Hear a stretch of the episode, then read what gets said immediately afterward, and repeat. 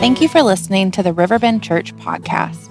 Riverbend Church exists to lead all people to know, love, and live new life in Jesus Christ. We hope that you enjoy this message. All right, good morning, Riverbend. If we haven't had a chance to meet, my name is Ben. I get to serve as the executive pastor here at Riverbend Church. If you're with us on campus in Gainesville, always great being able to gather with you. If you're with us online, if you're with us in Oakwood, so glad to be able to be with y'all. So excited for y'all at Oakwood. Uh, pastor Jim Austin, first Sunday interim campus pastor down there. Really excited for y'all. Honestly, really excited for us because we get to learn from Pastor Jim. Um, but it is amazing being one church, two locations, really just going through and living out the mission that God has called us to live out and for us to be, both here in Gainesville, Oakwood, and even beyond. So if you're new to Riverbend, welcome. Um, if we haven't had the chance to meet, I would love to get to know you, love to connect with you. Um, let me kind of bring you up to speed. We're in the middle of a sermon series called uh, We Are Riverbend. And We Are Riverbend, we're diving into the cultural uh, values of Riverbend Church. Now, Riverbend Church, we revolve around a common mission to, uh, to lead all people to know, love, and live new life in Jesus Christ these key cultural values are going to be the tools that we utilize to carry out our mission. So the last several weeks, uh, uh, Jared Cagle, he led us through what does it mean to know, to love, and to live out new life in Jesus Christ. A couple weeks ago, he talked about the importance of gathering matters, how important it is for us to gather together here in Gainesville, there Oakwood, online, for us to gather together. There's just something powerful about us coming. I mean, coming out of a time of worship like that, about, I mean, you can sing praises to God in your car, in your shower, wherever it may be, but there's just something powerful about just joining our voices together and singing about the faithfulness of God and singing about how Jesus wants to call us uh, a friend and a brother, and He's there for us. There's just something powerful about that. Last week, he talked about family matters, and he, he, he unpacked God's design for the family, uh, how the family is, is created, the, God's usage of the family in, in light of the church and uh, carrying the gospel to the world. This morning, we're going to be talking about groups matter, um, and, and we'll, we'll dive into that in just a moment. But before we dive into that, I want to do a quick experiment with you. So, if you're with us in Gainesville, if you're with us online, um, maybe not so, so much online if you're driving, but um, if you're with us in Oakwood, here's what I want to get you to do introvert, extrovert. All right? Raise your hand in the room if you are an extrovert or if the people around you would characterize you as an extrovert. Raise your hand. All right? A few of you. All right? Raise your hand if you would characterize yourself as an introvert, and as an introvert, I know you're not going to raise your hand very high, right? It's like, that's me. Um, Oakwood, you're probably sitting there going, can he see me? Um, but let me kind of unpack introvert, put some handles on introvert, extrovert with, uh, with you this morning. Uh, extrovert, you love being around people, you get fueled by people, you can't wait to be around more people.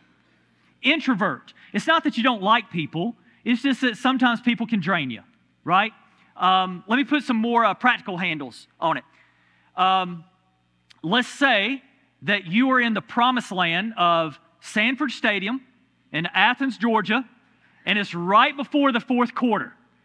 Extroverts, you're going to have your phone out, your flashlight app on, and as soon as the band, the Red Coat Marching Band, plays that first note, you're going to be hands in the air, you're going to be full on hands in the air. You're going to be waving your hands in synchronized beauty with the rest of the stadium, the 94,000 plus. That's an extrovert. Introvert, you're going to have your phone out videoing everybody in the synchronized beauty, and you're going to post it to Instagram. Go, it was awesome. Um, introvert, extrovert. Listen, God wired us all in different ways, right? He wired us all in different ways. Probably for me, I'm much more introverted natu- uh, naturally, but kind of in an extroverted role. I don't know if that makes me bipolar or, or what, um, but it, it's just one of those things that you just work through, right? So, but here's a truth that you and I need to understand is we all need other people. Whether you're an introvert or whether you're an extrovert, we all need other people. And although, if you're taking notes with us this morning, although the size of the community or group varies, the need and necessity stays the same for other people speaking into our lives, for us surrounding ourselves with other people. Listen, extroverts, it may sound easy for extroverts to surround yourself with other people, but I'll tell you as an extrovert, here's your struggle. Is feeling, it's not like being in a crowd of people, it's feeling that you're going deep with people. Introverts, here's an introvert struggle.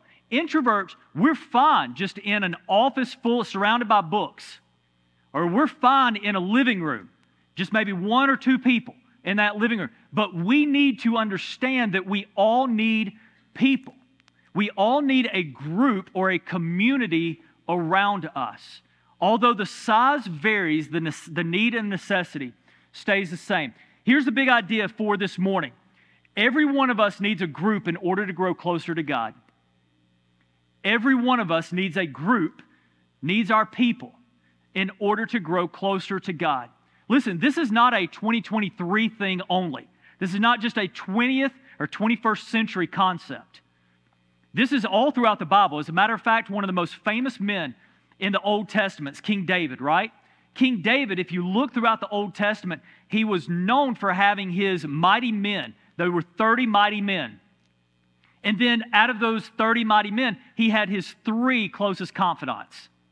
He had a group, he had a community, he had his people. Jesus in the Gospels Matthew, Mark, Luke, and John. Jesus had the crowds, then he had the 72 that would follow him, then he had the 12 apostles, and of those 12, he had the three that he was closest with Peter, James, and John. And we know by scripture that he was probably closest to John. But Jesus had his group, Jesus had his community, Jesus had his people. So this is not new. Every one of us needs a group in order to grow closer to God. This is how we say it in our membership class. Since we believe that healing, health, and wholeness never happen in isolation, but rather within environments of togetherness, small groups are a vital piece in growing in our relationship with God. You see, this entire series, We Are Riverbend, is more than just like unpacking, hey, this is where I go to church. This is the church I call home. We're unpacking the key cultural values.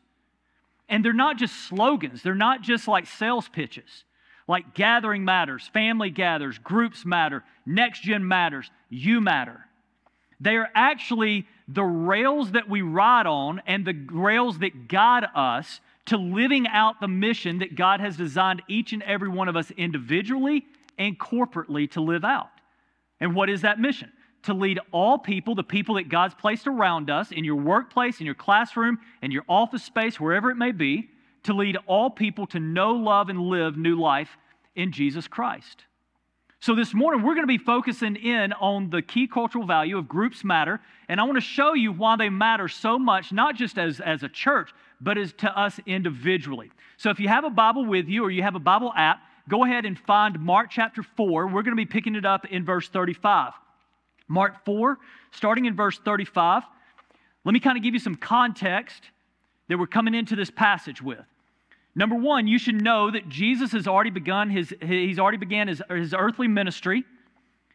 He's already uh, gone about teaching in the, in the entire region of Judea. In that, area, in that area, he's called his 12 disciples. He has already performed some amazing miracles. Um, he, he, he's, he's healed Simon Peter's mother in law. He healed a man with leprosy. There, there was a time to where Jesus, before we get to Mark 4:35, there was a time to where Jesus is teaching in a house, and uh, uh, uh, uh, four friends of a paralyzed man were trying so hard to get this man to Jesus that they actually dug a hole in the roof of the house and then lowered the man down in front of Jesus while he was teaching. Jesus healed that paralyzed man. He's already cast out demons, and because of this, he's taught in ways, he's taught about God and the kingdom of God like no one has ever heard before. And because of all these things, crowds are swarming to Jesus. They're coming to Jesus a lot. And because crowds are swarming Jesus, Jesus has to be very, very intentional about being able to get away and spending very intentional time with the men that he is closest to. In this context, the apostles, these 12 guys that he issued the call, You come follow me. So this is where we pick it up in Mark chapter 4, starting in verse 35. He says, As evening came, Jesus said to his disciples, Let's cross to the other side of the lake. So they took Jesus in the boat and started out, leaving the crowds behind, although some other boats followed. But soon a fierce storm came up. High waves were breaking into the boat, and it began to fill with water. Jesus was sleeping at the back of the boat with his head on a cushion. I love Mark's description there. He's very specific. The disciples woke him up, shouting, Teacher, don't you care that we're going to drown? Then Jesus woke up he rebuked the wind and said to the waves, Silence, be still. Suddenly the wind stopped and there was a great calm. Then he asked them, Why are you afraid? Do you still have no faith? The disciples were absolutely terrified. Who is this man? They asked each other. Even the wind and the waves obey him. Now, out of this passage, starting in verse, uh, verse 35, Mark chapter 4, we're going to notice five very important key characteristics as it pertains to groups, but why it's important for you and I to have a group, to have a community, to have our people around us. So if you're taking notes with us this morning, here we go. Number one, groups unite us around a common mission. Groups unite us a, around a common mission. Now, the common mission that the disciples were on was to get from one side of the lake to the other side of the lake. These men were not only united in their in the answering their call to, from Jesus to follow him, we'll call that their big calling. So they're united in their big calling when Jesus said, You come follow me as a disciple. They had that in commonality. But they were also united in their small calling of get from one side of the lake to the other side of the lake. They were united in their calling. And here's what I would tell you in a culture that always seeks to subdivide communities into subdivisions, breaking us down into ethnic, into socioeconomic, into political, into gender, into ideological lines, it is more and more clear that the gospel of Jesus Christ is the only thing that can unite us, and is the only thing that will unite us. And while we're on the topic of diversity, let me kind of go there for just a second.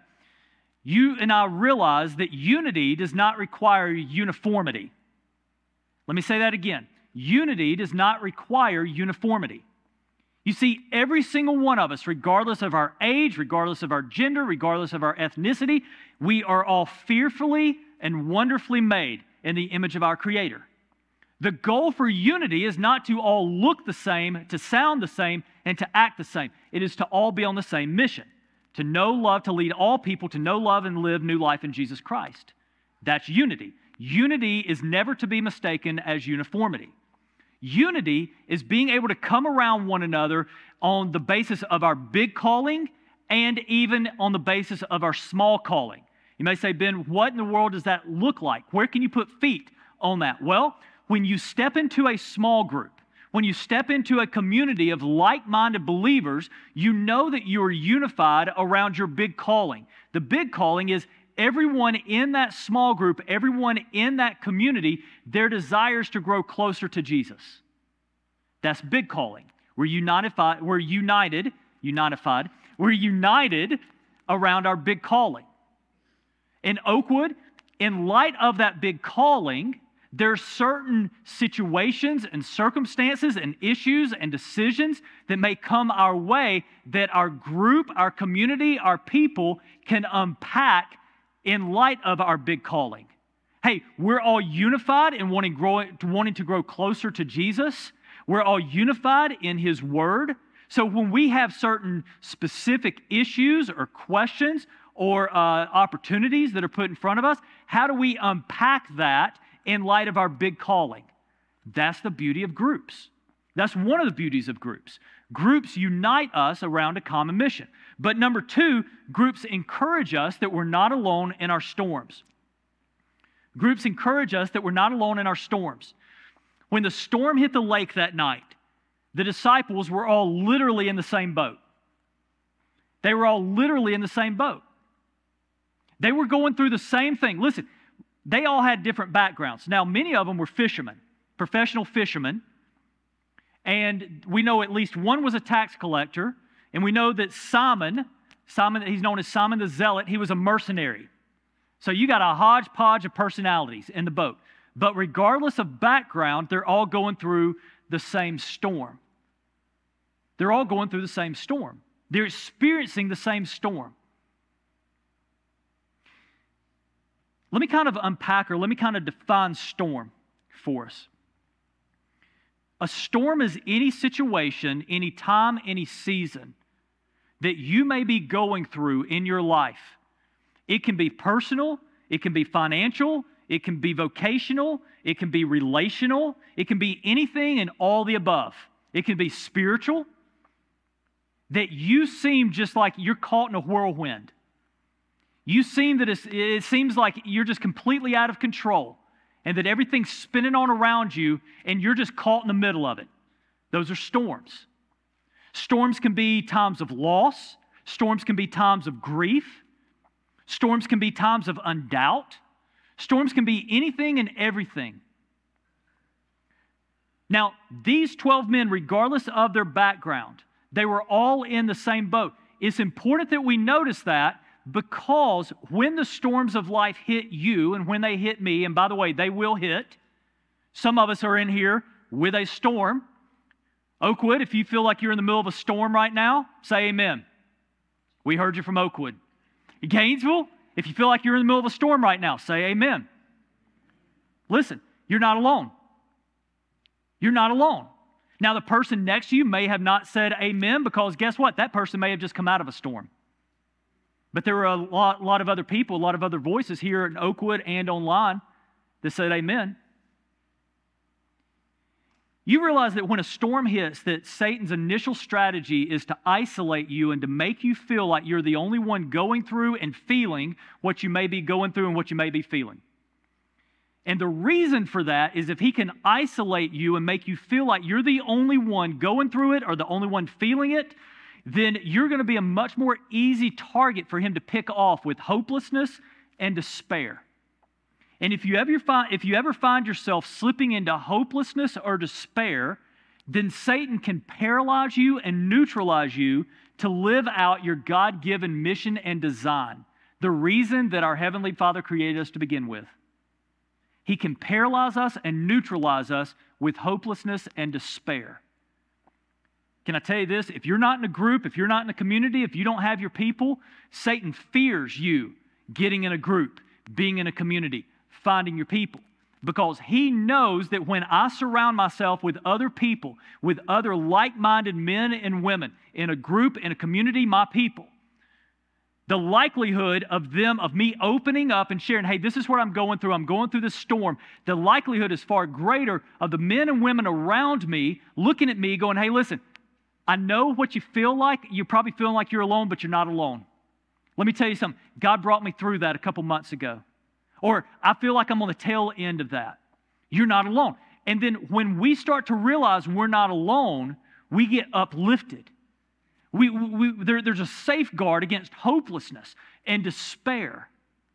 Do you realize that groups combat hopelessness and despair? They combat hopelessness and despair.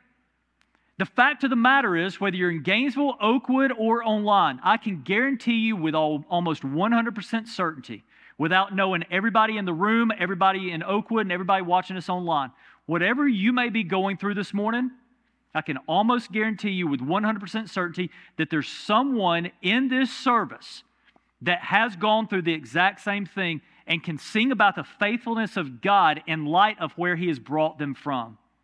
That's all about God. But we won't know that if we don't get in a group. If we're not in a group, if we're not in a, in, in, in a community, if we're not with our people, like minded people. Can I tell you this, church? Whatever you may be going through, you're not alone. You're not alone in it. You may have come uh, to the Gainesville campus, you may have come to the Oakwood campus, maybe wanting to give God one last shot because you feel lonely. You may be surrounded by a lot of people, you may have a lot of followers or friends on social media, but you've never felt lonelier because you feel isolated. Let me tell you something you're not alone.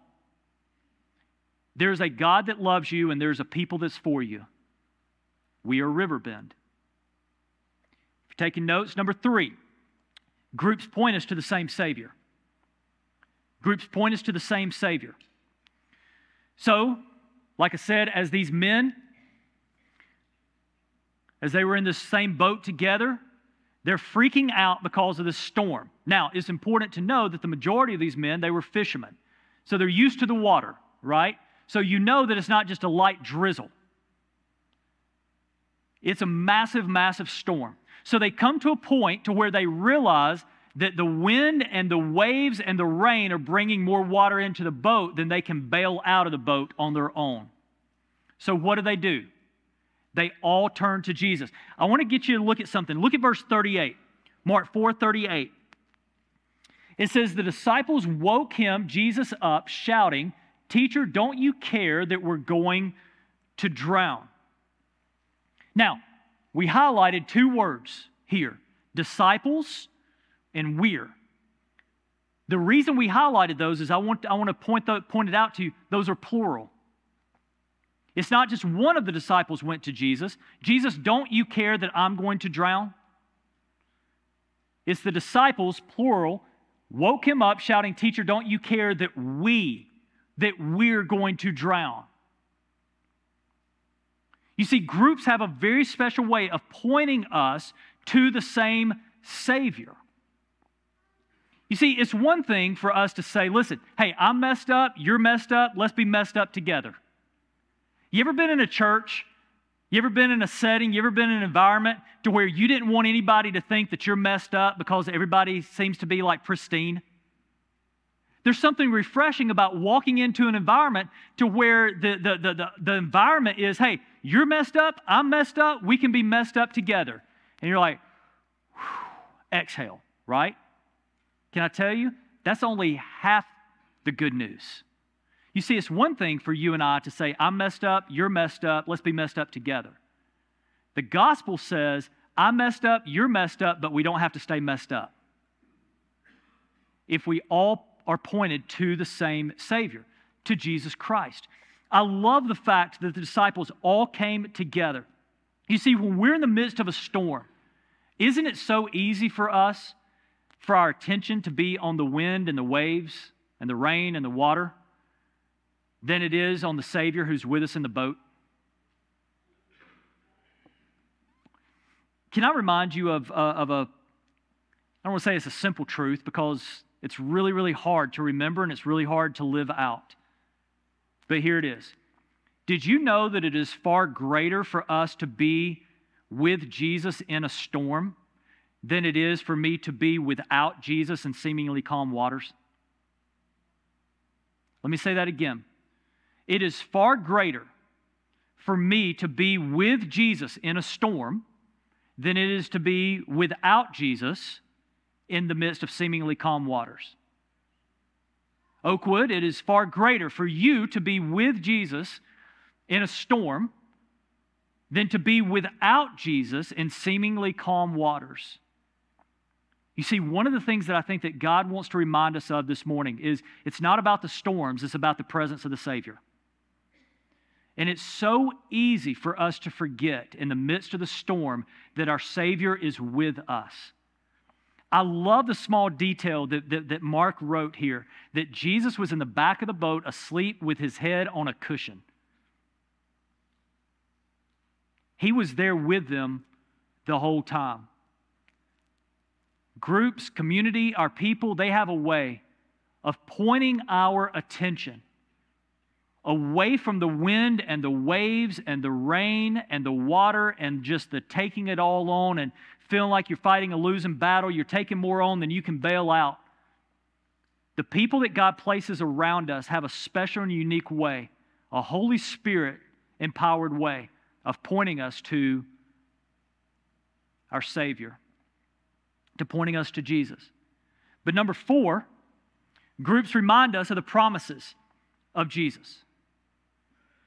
In the middle of this storm, I'm convinced that the disciples forgot about how they even ended up in the middle of the lake to begin with.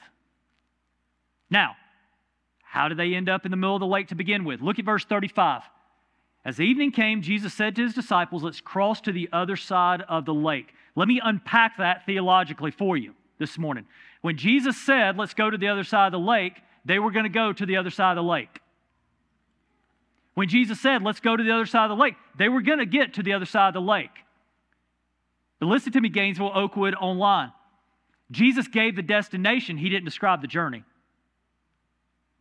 Jesus gave the destination. The promise was the destination. He didn't describe the journey. So when the waters got rough, when the storm hit, when the waves start to, to crash over the sides of the boat, when it's just an onslaught of rain coming in, they start to focus more about what they couldn't control than they focused on the promises of Jesus where he said that they were going to go. Can I ask a personal question? Make sure that we're all kind of, no pun intended, in the same boat. Is it just me, or is it really easy for y'all to forget the promises of God when the storms of life hit? Is it just me, or is it easy to forget the promises of the destination that Jesus has told us about when we get in the middle of the journey, when the journey gets rough? You see, one of the things I love about groups, one of the beautiful things about being in a group together, is we can be vulnerable, we can share, we can let someone in on something that no one else maybe knows about. We have, we have a group of people that are confidants. They say, Listen, I'm in the middle of this storm. And there are people, there, there, there are Holy Spirit empowered voices and people that God will bring into our lives that say, Ben, I hear you, I feel for you, I'm praying for you. But let's go back to the promises of Jesus. What did Jesus promise you? What did Jesus not promise you? And in the midst of reminding me of the promises of Jesus, he brings, they bring new perspective to the storms that I may be encountering. It's a beautiful, beautiful thing to have somebody come alongside and say, Ben, I don't know how God's going to bring you through this storm, but if Jesus said you're going to go to one side of the lake to the other side of the lake, He's going to bring you to the other side of the lake. It's so important to be reminded of the promises of Jesus. And we need people, we need groups, we need our community, we need our people around us to remind us of that. But number five, groups propel us to live out and to share the same story of hope. Groups propel us to live out and to share the same story of hope. The book of Mark was written by a man named, any guesses? Mark, right. Introverts were like, Mark. Uh, you know, extroverts shouted out, Mark. It was written by a guy by the name of Mark. Did you know that Mark wasn't one of the 12 disciples? Do you know that it was highly, highly unlikely that Mark was even in the boat? Say, okay, well, if Mark wasn't one of the 12 disciples and Mark probably wasn't even in the boat, then how's he able to write about this? A lot of the content that Mark wrote about in his gospel came from Simon Peter and came from Matthew, but mostly Simon Peter.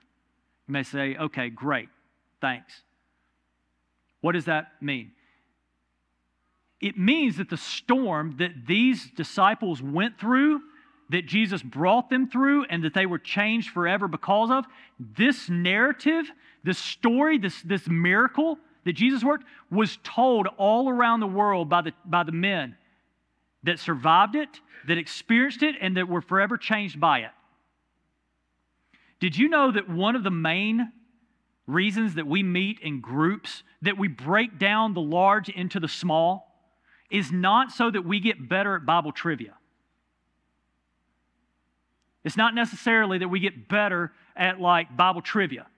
It's so that we can sharpen one another to live out what God has already taught us to live out to the people that He's already placed in front of us.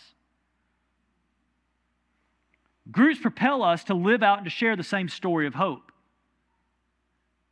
Do you realize? I mean, put yourself in the shoes of one of these 12 men, and you're telling this story like 20 years later. Be like, wait, wait, wait, hold on, what? What did he say again? How did he do that? Be like, listen, I don't know. I just know that we thought that we were going to drown. We came to Jesus. He said, We're going to go from one side of the lake to the other. We all got terrified because of the storm. He stood up and said, Peace be still, silence. He rebuked the storm. How did he do that? I don't know. I just know that he did it. I just know that he did it. Did you know that groups, our community, our people, they're to be forums for God's stories? They're to be launching pads for God's stories. They are to function in a way that, listen, if God can do this in my life, He can do this in your life. If God can do this in my life, He can do this in your life. You don't have to have all the answers, you don't have to have all the details. You just need to be able to point people to Jesus. You just need to have a story of this is who I was before Jesus. I surrendered my life to Jesus. This is who He's transformed me into. This is what Jesus has done. There's no other answer but Jesus. They're to be forums and launching pads for God's stories, for Jesus' stories. Groups propel us to live out and to share the same story. Now, as we're about to bring it to a close, I want to do something really quick before I toss it over to Pastor Jim on the Oakwood campus. I want to come to a, to a mutual acknowledgement that groups, community, our people are made up of individuals, right? So here's what I want to do I want to dial it in and speak specifically to us as individuals. And Oakwood, as, as y'all are about to dial that in, Pastor Jim's going to take it from here. We so look forward to hearing about the God stories that he's continually writing in and through y'all. Praying for y'all, love y'all. Can't wait to see all that God does in and through y'all. Gainesville and, and, and, and online. When we start to talk about like groups, community, our people, we've got to come back and look at ourselves individually. Because every single organism is made up of individual cells. You cannot have a healthy organism without healthy cells. So I want to lead us through, and this is going to tee, tee up a time of response for us this morning. I want to lead us through four key questions this morning that are going to focus in on us. So, to the very best of our ability, I want to ask that you just kind of tune out any and every distraction. If you want to, where you're at, if you want to bow your head and you want to close your eyes, not because of some type of sacred posture, but because it just helps you tune everything out. I want to walk you through these four questions slowly, thoroughly, and methodically. And then we're going to give you a chance to respond. First question this morning Have you come to a time and place in your life where you ask Jesus to be your Savior? You know, we're talking about how groups point us to the same Savior. You know, Jesus doesn't have a family plan when it comes to salvation. It's all about me, myself, individually coming to a point, coming to a place in time to where I say, Jesus, I want you to be my Savior. I want you to take over control of my life. So, have you come to that point? And if you have, I want to ask that you kind of go back to that mentally in your mind this morning. It may be very recent, it may be years ago. But go back to that time. You may say, Ben, I don't know if I can. Ben, I, I, I come to church, I'm, I'm involved in the things of God, but when it comes to like surrendering my life to God, I don't, I don't think I really have. In just a moment, we're going to have an opportunity for you to step down, and I would, I just want to pray over you. I'm not going to call you out, not going to embarrass you. I just want to pray over you, encourage you. And encourage you with this thought you do not have to leave here the same way that you walked in here. Number two, what storm are you in the midst of right now? So many of us are going through storms. What does that storm look like? It can be a time, it can be a season. Some of us are in a season of storms. Not just weeks, but months. And maybe even going on years. What storm are you in the midst of right now? You see, it's so tempting for us to leave the storm on the other side of the doors when we come in, isn't it? Did you know that the invitation of Jesus is bring it to me? I want to show you how I am active in the midst of the storm. Don't leave it out there. I want to bring calm to you in the midst of the storm. And oh, by the way, I'm the only one that can calm the storm altogether. So, in just a moment, what storm are you in the midst of? If you want to come down and you want to pray, listen, there's great encouragement of people praying with you, for you, and over you in the midst of the storm. That's not weird, that's biblical, that's powerful. Third question In the midst of the storm, where's your attention placed? Where's your attention placed in the midst of the storm? Listen, I'm not belittling anybody's storm this morning because there are some high and powerful waves, there are some strong and mighty rains that are coming down and hammering us from seemingly every direction. And it's so easy to divert our attention on the storm and forget the presence of the Savior with us. So, in just a moment, maybe one of the greatest, maybe one of the most freeing things that you can do for this week ahead is for you to just come down and go, Jesus, put my attention on you in the midst of this. You know exactly what I'm going through. Bring calm that only you can bring, but shift my focus and shift my attention on you. And then there's a fourth question Are you in a group? Who are your people? This is not a sales pitch to like increase like small group numbers. This is an invitation because we love you so much. We've already talked and we've just scraped the surface. Five reasons that groups matter. How they can be transformational in your life, transformational in your life. Like I said, is not a sales pitch. It's an invitation because we love you. We want you to experience community. We want you to experience everything that Jesus has for you. It breaks our heart to think that you may feel like you're alone in, every, in whatever you're going through this morning. You don't have to be alone this morning. I can walk you through that, that last piece in just a moment. But here's what I want to ask that you do. As, as, we, as we bow our heads and as we close our eyes, I'm going to ask that you stand this morning. And as we stand, that we pray.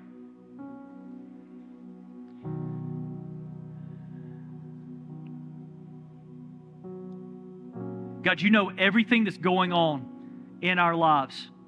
God, you know that there may be a man or a woman, God, a student, a child, that is wrestling right now at a deep soul level to take that step of obedience, to step out and say, I need to ask Jesus to be my Savior. God, I pray that you would break the, the chains of hesitation. God, I pray that you would just fill them with boldness. God, that you would remind them that you are better than anything and everything that they could ever chase or that they could ever go after. God, that you love them. You're not calling yourself, calling themselves to you to condemn them. You're calling them to you to embrace them. God, in speaking of embracing, God, you know all the different storms that are swirling on around each and every one of us this morning.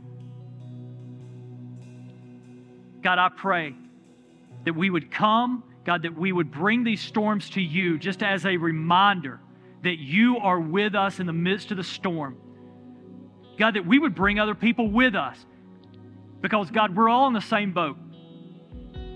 God, shift our attention and our focus on you, the one who can bring calm in the midst of the storm and the one that can calm the storm altogether. It's in Jesus' name we pray. Thank you for listening to the Riverbend Church podcast. Learn more about who we are as a church and how to connect, you can head over to our website, riverbendchurch.life.